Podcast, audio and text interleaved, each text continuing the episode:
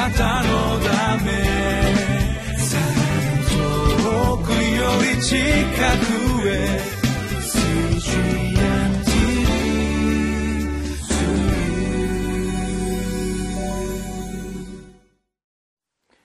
4月14日のリビングライフの時間です。私はウェスレアンホーリネス教団の玉川キリスト中央教会の牧師本間隆弘と申します。今日はイザヤ書44章9節から20節。欲が作り出す役に立たない偶像というタイトルで学びつつまた恵みを求めてまいりましょ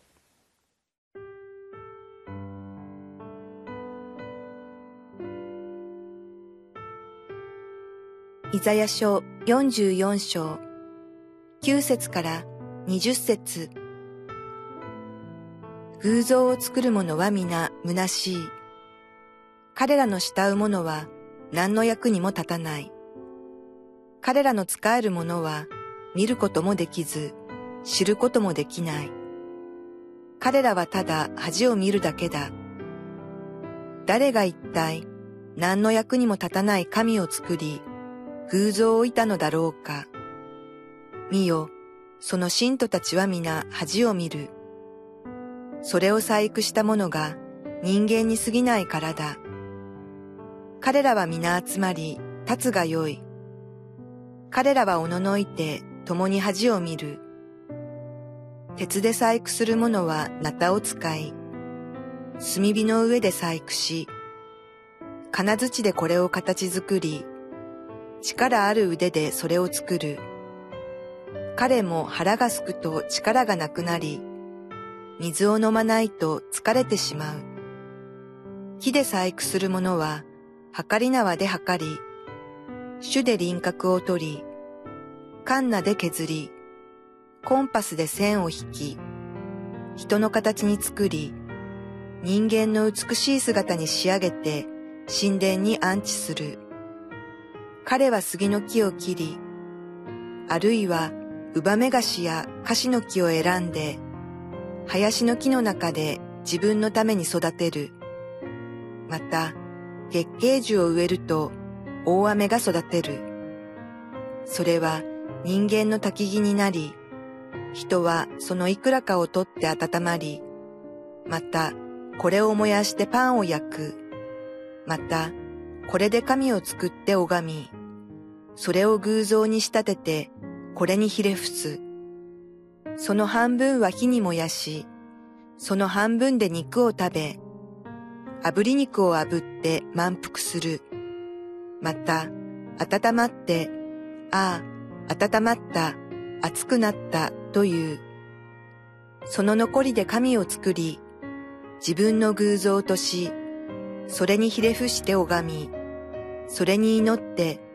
私を救ってください。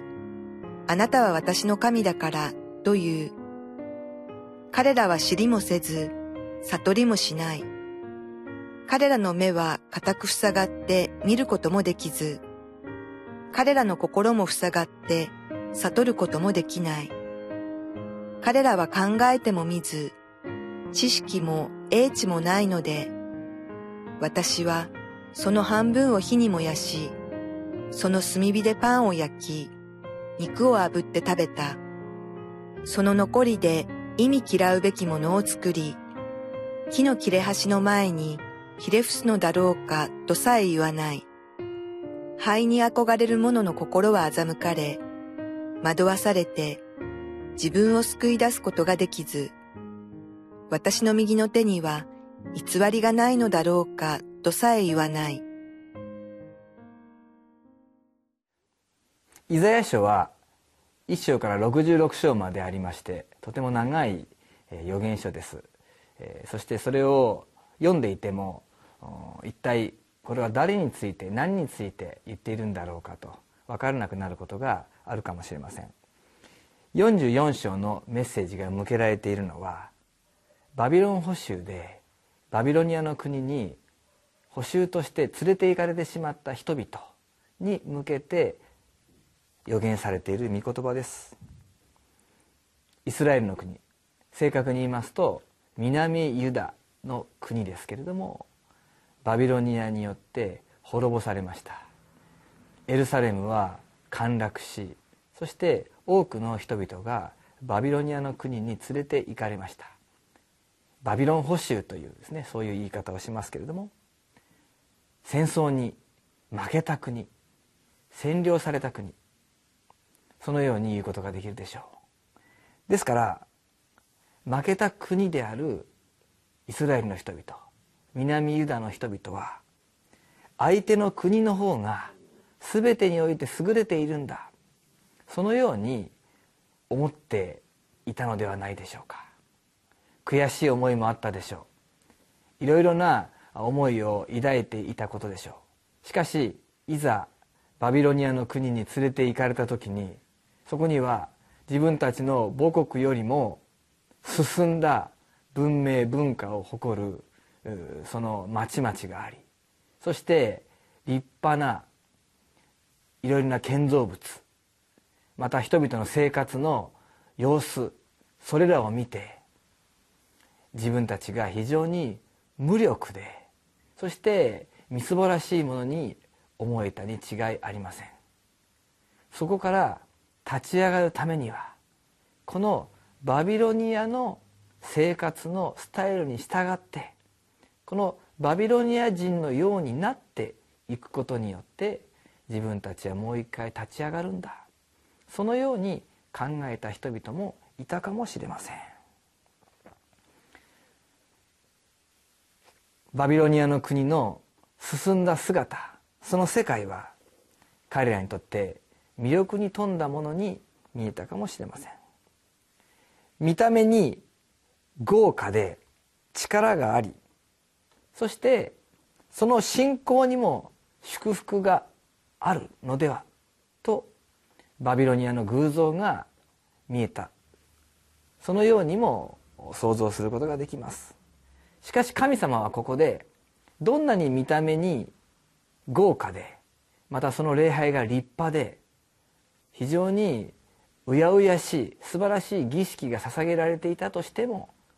その偶像は虚しいものであり偶像を作ったのは人間でありまたその偶像を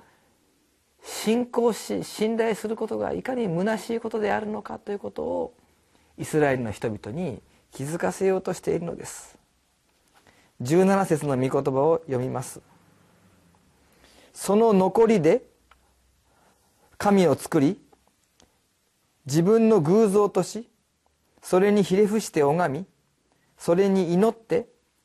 私を救ってください。あなたは私の神だからという木があります。その木はあるものは焚き木に用いられそして他のものはパンを焼く燃料となりそしてその残った木で作った偶像それにどれだけの力があるのかそのように言っています。万物を作られた主に目を向けさせ見た目に豪華な偶像がいかに虚しいものであるのかを語っています。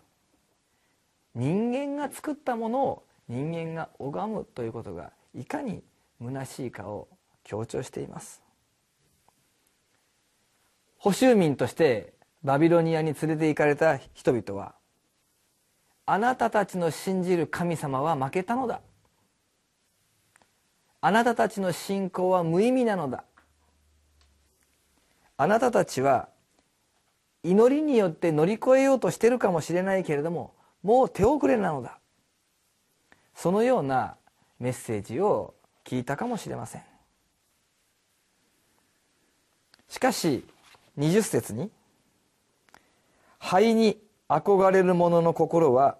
欺かれ惑わされて自分を救い出すことができず私の右の手には偽りがないのだろうかとさえ言わないとあるようにイスラエルがバビロン捕囚の浮き目にあったのは神様が弱いからではなく神様に従わなかったからです。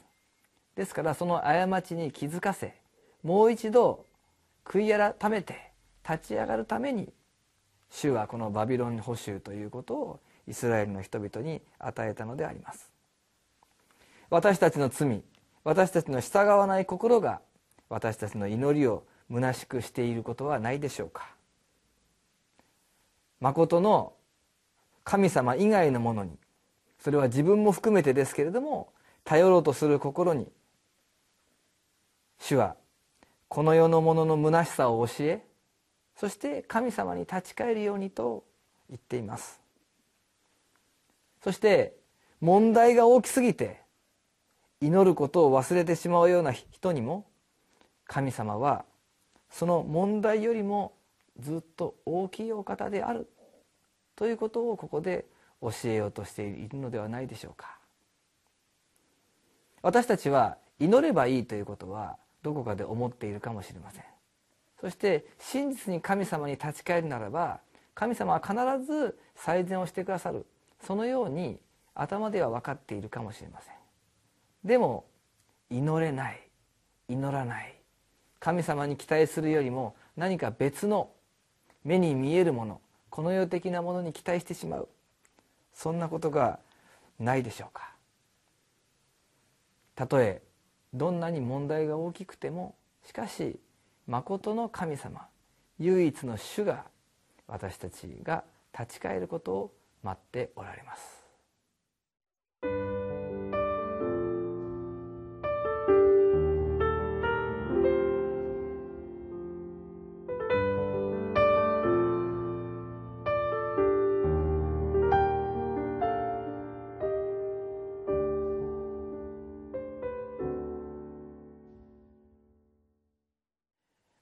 祈りや信仰に頼ると言いますと自分の祈りや自分の強い信仰に頼るという意味に理解してしまうかもしれません。でもそういうことではなくて神様に立ち返り神様にだけ信頼するそういう祈りそういう信仰を私たちが取り戻していく。そのようなですね歩みの中でまた私たちは主の恵みを経験していくことでしょう。今日の祈りをご一緒に祈りたいと思います。他の宗教や異端哲学や知識に救いがあるかのように騙す者たちに惑わされませんように祈りと御言葉によって霊的な目が開かれ偶像を見分けはっきりと拒むことができますように被造物を神のように拝む罪から離れただ主だけを礼拝する神様のことなれますように。そして主よ問題があるのにそのことのために祈らない祈らせないそのようなものを私たちの心から取り除いてください。主イエス・キリストの皆によってお祈りします。アーメン。あなたのためり近くへ。水準